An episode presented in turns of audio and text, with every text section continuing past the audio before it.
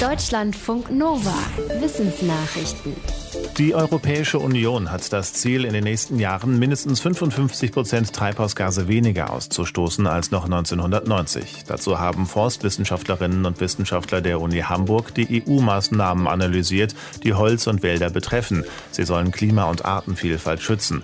Bei der Analyse kam raus, dass sich einzelne EU-Pläne widersprechen. Zum Beispiel soll einerseits mehr Holz produziert werden, um klimaschädliche Baustoffe wie Stahl und Beton zu ersetzen, und Holzprodukte sollen in Zukunft auch auch mehr Plastikverpackungen ersetzen. Andererseits will die EU aber mehr Flächen unter Naturschutz stellen. Und davon werden laut der Uni Hamburg vor allem Waldflächen betroffen sein. Das würde einer intensiveren Holzwirtschaft widersprechen.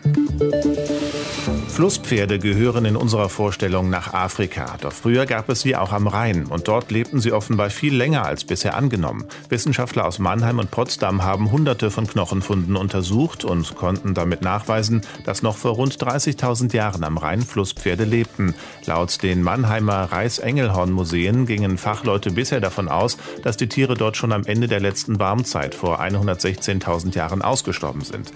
Doch die Altersbestimmung verschiedener Knochen zeigte, dass es im Zeitraum vor 48.000 und 30.000 Jahren am Oberrhein Flusspferde gab, etwa zwischen dem heutigen Basel und Frankfurt am Main.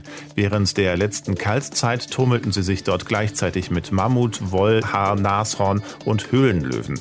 Laut dem Projektleiter konnten sie sich wohl gut an die Temperaturen und Umweltverhältnisse anpassen und fanden auch genug Pflanzen als Nahrung. Wenn die Bahn neue Strecken durchs Land baut, dann muss sie dabei auch Rücksicht auf den Artenschutz nehmen. Und dabei setzt sie auf Spürhunde. Eigens dafür bildet die Bahn jetzt eine Hundestaffel aus. Die Tiere sollen mit ihrem feinen Geruchssinn dabei helfen, geschützte Tierarten wie Nattern, Unken oder Fledermäuse zu jeder Jahreszeit zu finden. Die Bahn sagt, dass Hunde in dieser Form für Bauvorhaben eingesetzt werden, ist neu in Deutschland. Mit den Hunden könnten Bauprojekte schneller umgesetzt werden. Bis heute werden für Bauvorhaben vorgesehen, vorgesehene Flächen nämlich von Menschen auf seltene Arten abgesucht und das dauert bis zu einem Jahr. Die Spürhunde brauchen dafür aber nur zwei Monate. Die Bahn bildet gerade sechs Hunde dafür aus. Ab nächstem Jahr sollen sie eingesetzt werden.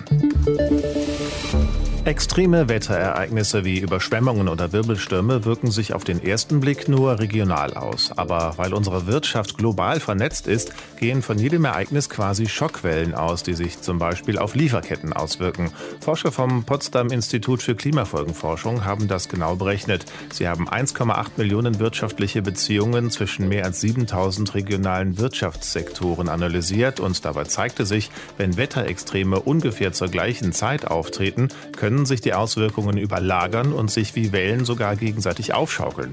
Es kommt zu einer Art Schockverstärkung, die sich auch in Zahlen ausdrücken lässt. Die wirtschaftlichen Verluste in der gesamten vernetzten Weltwirtschaft waren bei so einer Überlagerung im Schnitt etwa 20 Prozent höher als die Verluste durch die einzelnen Ereignisse zusammen. Und je größer die Volkswirtschaft, desto stärker treffen sie diese Schocks. Die Erde braucht für eine Umdrehung um sich selbst 24 Stunden, also ungefähr. Denn mal dreht sie sich schneller und mal langsamer. Das liegt zum Beispiel an Veränderungen in der Atmosphäre oder an Erdbeben. Letztes Jahr hat sich die Erde tendenziell immer etwas schneller gedreht und das sollte dieses Jahr auch so weitergehen, ist es aber nicht. Nach Angaben des Internationalen Erdrotations- und Referenzsystemservice hat sich der Trend dieses Jahr teils sogar umgekehrt. Es geht um einen Bereich von einer halben bis anderthalb Millisekunden, gerechnet auf 86.000 400 Sekunden, denn so lang ist der Tag mit 24 Stunden.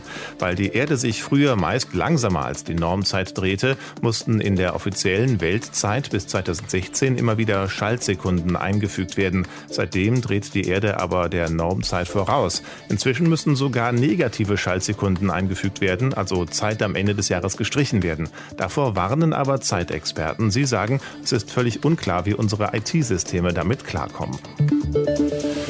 Wegen der Corona-Pandemie sind wir alle in den letzten anderthalb Jahren weniger unter Leute gekommen. Das bedeutet auch, dass wir uns seltener gestylt, geschminkt oder anderweitig schick gemacht haben. Genau das hat die Marktforschung beobachtet und festgestellt. Die Kosmetikbranche hat die Pandemie ziemlich zu spüren bekommen.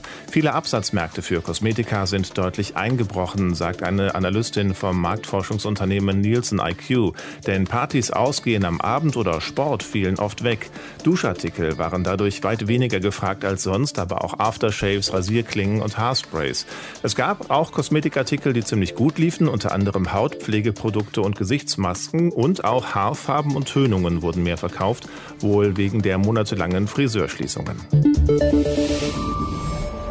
Deutschlandfunk Nova